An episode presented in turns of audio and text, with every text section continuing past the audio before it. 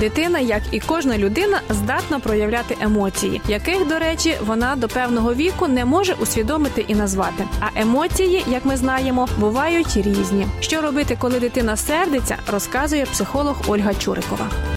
Статус мама. Если ребенок ведет себя так, что показывает свой протест, то он не согласен ни с чем, сейчас ничего не выбирает, и это такая бурная истерика. То есть, когда у него много чувств. Тогда в таких ситуациях хорошо помогают тайм-ауты. Тайм-аут – это когда ребенка оставляют в комнате, желательно, чтобы это была его комната, то есть там, где он видел бы свое пространство. Мама может далеко не уходить, буквально быть за дверью, но он должен быть там сам, пока не справится со своими чувствами. Но Тобто хай собі покричить трохи, я да, виходжу. да. Но в принципе для каждого возраста это время в минутах равно количеству лет. То есть для двухлетнего ребенка это две минуты.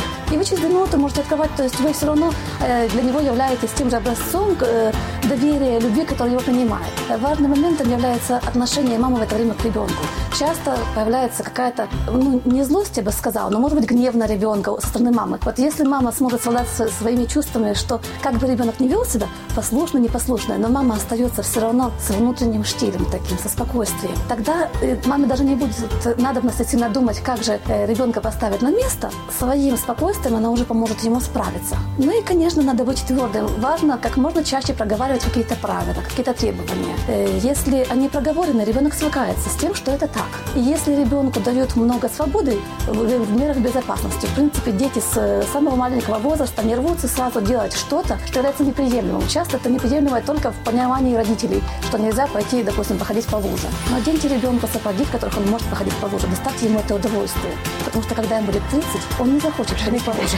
Много таких стереотипов, которые э, создают сложности во взаимоотношениях, но на самом деле это просто гармоничное развитие ребенка. Статус мама.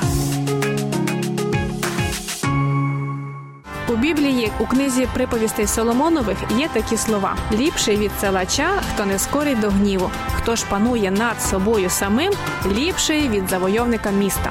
Вам, шановні мамочки, терпіння і внутрішньої рівноваги. Коли ти з дітьми, це дуже актуально.